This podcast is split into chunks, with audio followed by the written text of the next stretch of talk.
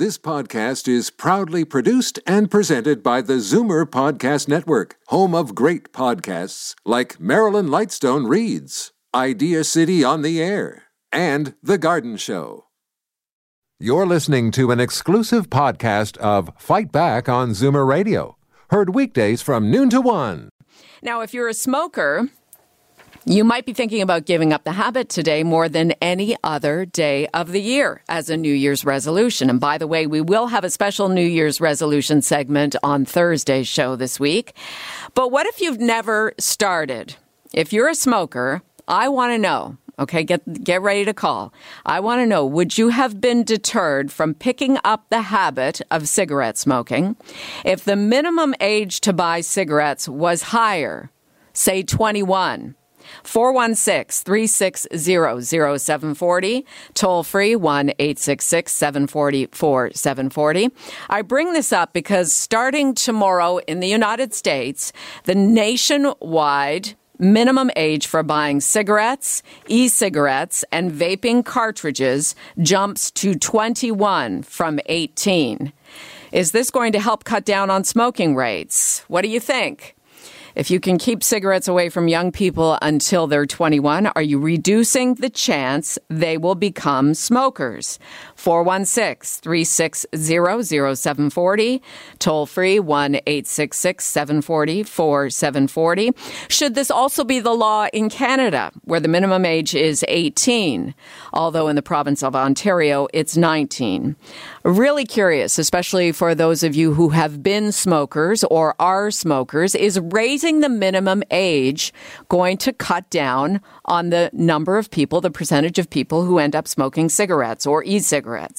Joining us to discuss this hot button issue is my friend, Ferg Devins. He is the volunteer chair of Bladder Cancer Canada and a bladder cancer survivor. Ferg, good to have you with us. Hello, Jane. Happy New Year. Happy New Year to you. And if you're new to Zoomer Radio, I just want to let you know that I'm an advocate for Bladder Cancer Canada in memory of my mom. And Ferg, you as a survivor, you are now working to make sure that the bladder cancer rate goes down in this country. And one Oh, of the main one of the main reasons, or one of the main uh, the main causes of bladder cancer, in fact, it is the main cause, is smoking. Absolutely, Jane. And we, we, we know that. Uh, in fact, uh, our medical advisory board advises us that uh, probably 50% of uh, patients who are diagnosed with bladder cancer, uh, it was probably caused by smoking. So it is, it's one of our key messages that smoking does cause bladder cancer. Uh, admittedly, I was a smoker in my youth. And so, you know, when I quit smoking, I thought, oh boy, my lungs will be clean, you know, and I'll be free and uh, never have to face lung cancer. And lo and behold, you know, I was diagnosed with bladder cancer. And I think back in those days when I was smoking, you could smoke anywhere. You could smoke in the office. You could smoke in your boss's office. You could Yeah. smoke in public. Um, you know, I was a heavy smoker in my youth. And so I've got to believe that that was the cause of my bladder cancer. Did you take up smoking before you were 21?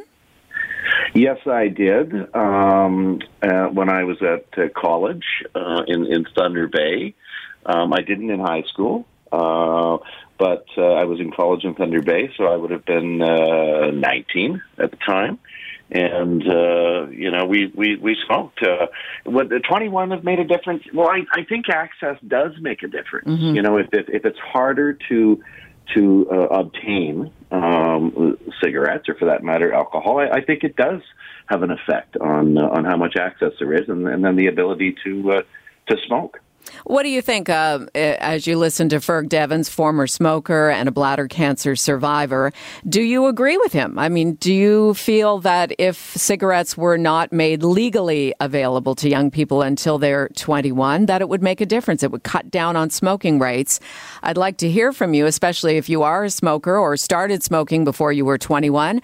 Would that make a difference? 416 360 0740, toll free 1 866 740 4740. This is about to become the law of the land in the United States that you have to be at least 21 to legally buy cigarettes, e cigarettes, or vaping cartridges. Is this something we should move to in Canada?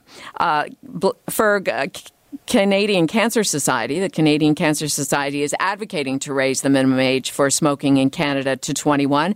Um, not to put you on the spot, but would Bladder Cancer Canada have an official position on this as well? Well, our official position is certainly, uh, you know, not to smoke. Um, we know that science has proven that bladder cancer can be caused by smoking, so it's just it's, it's very simple for us. We just advocate not to smoke. Um, I thought it was interesting looking at the U.S. situation. I know in 2015 there was a report by the National Academy of Medicine revealing that this Tobacco 21 initiative could prevent up to 223,000 deaths among people born between 2000 and 2019. So, you know, certainly the, the, the science supports advocacy in that regard. Our Zoomer radio listeners want to get in on this as well. Ferg, we'll go to Michelle in Georgetown. Hi, Michelle. Go ahead. Hi. Good morning, Jane. Um, I um, am listening, and um, I know raising the age is supposed to deter smokers, but if they're going to smoke, or if they have somebody in their family that smokes, they're going to try to model that behavior um, and they'll do it sooner because when I was a kid, we pulled all our money together and somebody went in and got cigarettes out of the cigarette machine. so right. Right. But but that was it was different when we were teenagers because cigarettes were so accessible. Oftentimes uh, the salesperson behind the convenience counter, uh, convenience store counter wouldn't ask you for identification. No, a letter from your mom or dad to allow uh, like I remember um, my friend whose mother smoked uh, going down to the store with her with a letter from her mom saying that we could pick up her cigarettes for her. Oh, that's right, because that's what kids would do. They would run errands for their parents and go buy cigarettes. Uh, you know what? There are a lot of people out there who can identify and remember doing the same thing. And because the parents didn't think it was a big deal, right? Yeah, it was part of their social um, thing that they smoked. And until, well, see, I've got a grandson now, so I don't think his generation, like you said, it's harder to get it, but mm-hmm.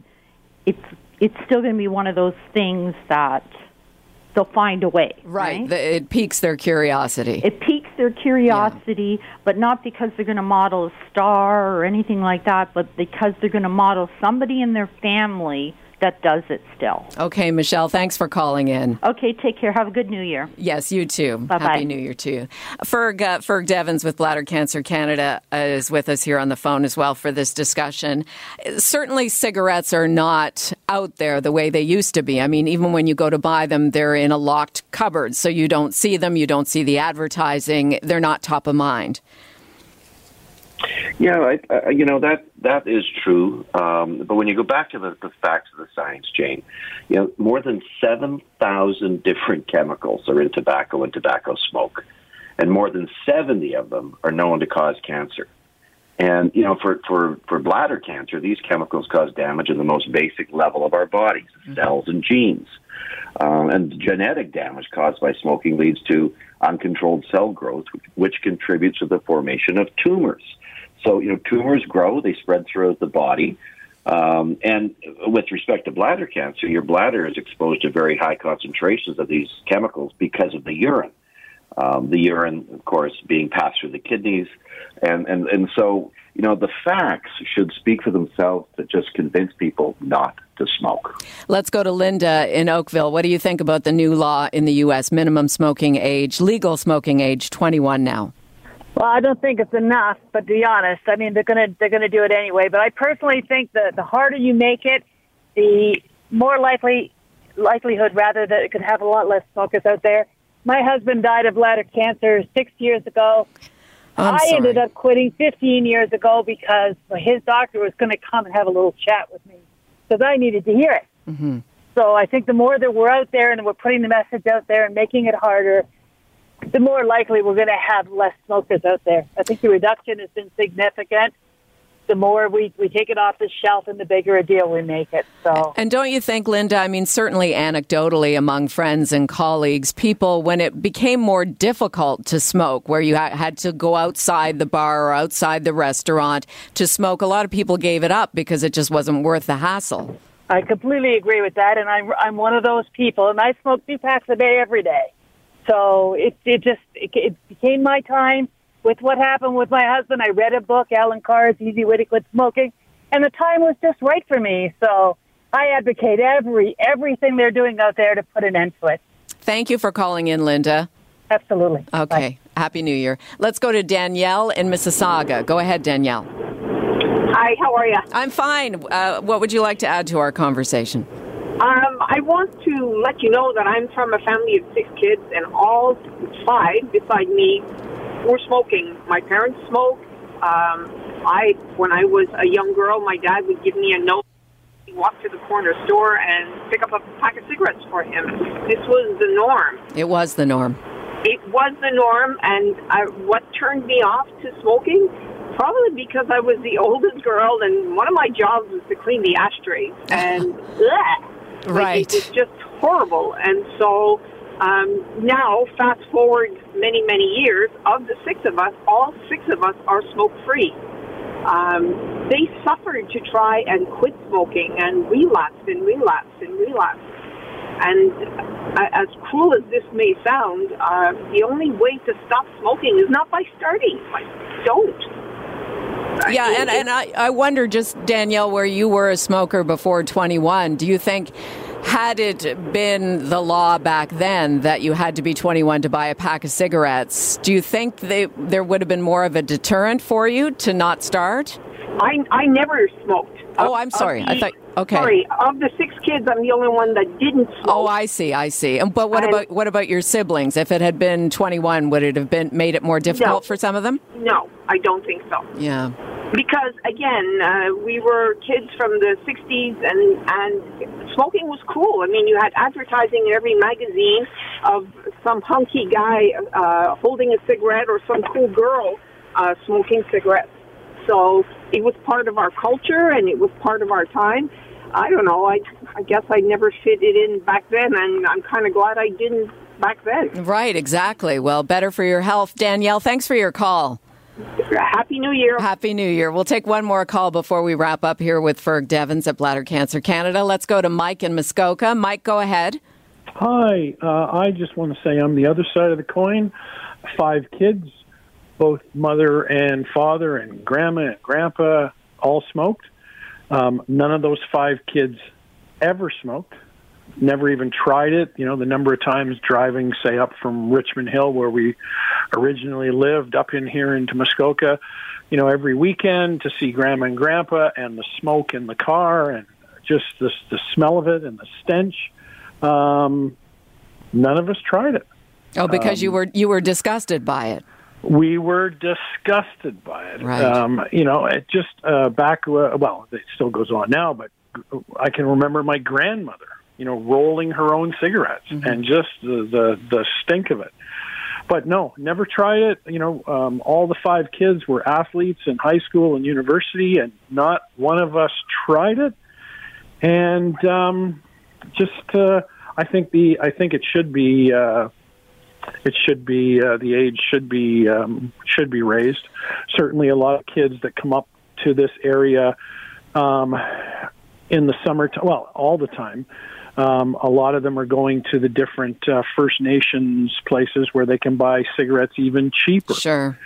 And is there the same, uh, you know, inspection of, of uh, identification in that? Mm, maybe there is, maybe there isn't. Mm-hmm. But uh, anyways, and finally, I just want to say, um, 2004, my life changed when I was hit by a drunk driver.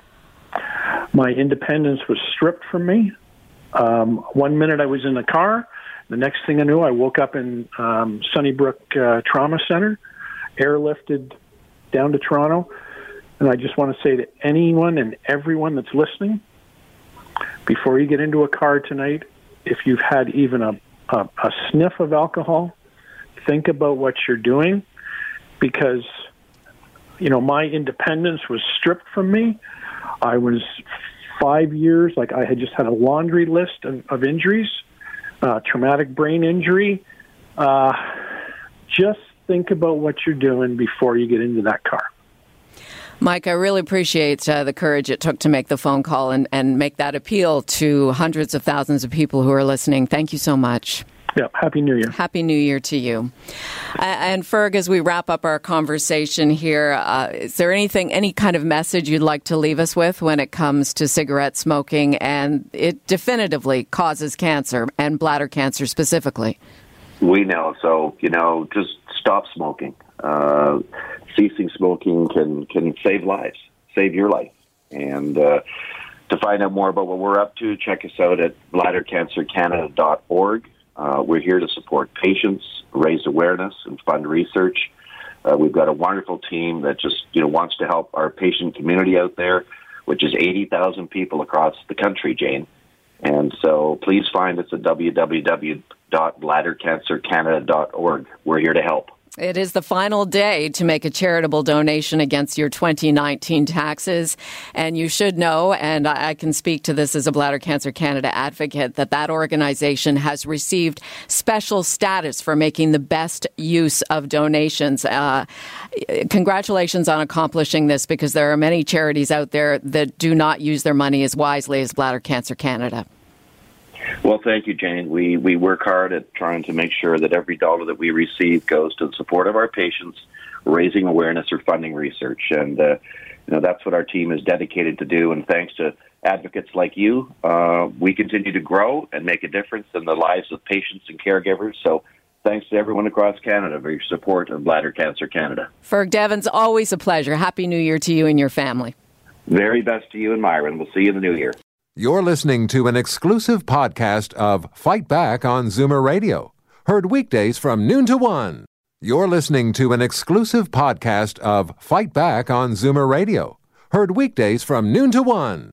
You're listening to an exclusive podcast of Fight Back on Zoomer Radio, heard weekdays from noon to one. This podcast is proudly produced and presented by the Zoomer Podcast Network, home of great podcasts like Marilyn Lightstone Reads. Idea City on the Air, and The Garden Show.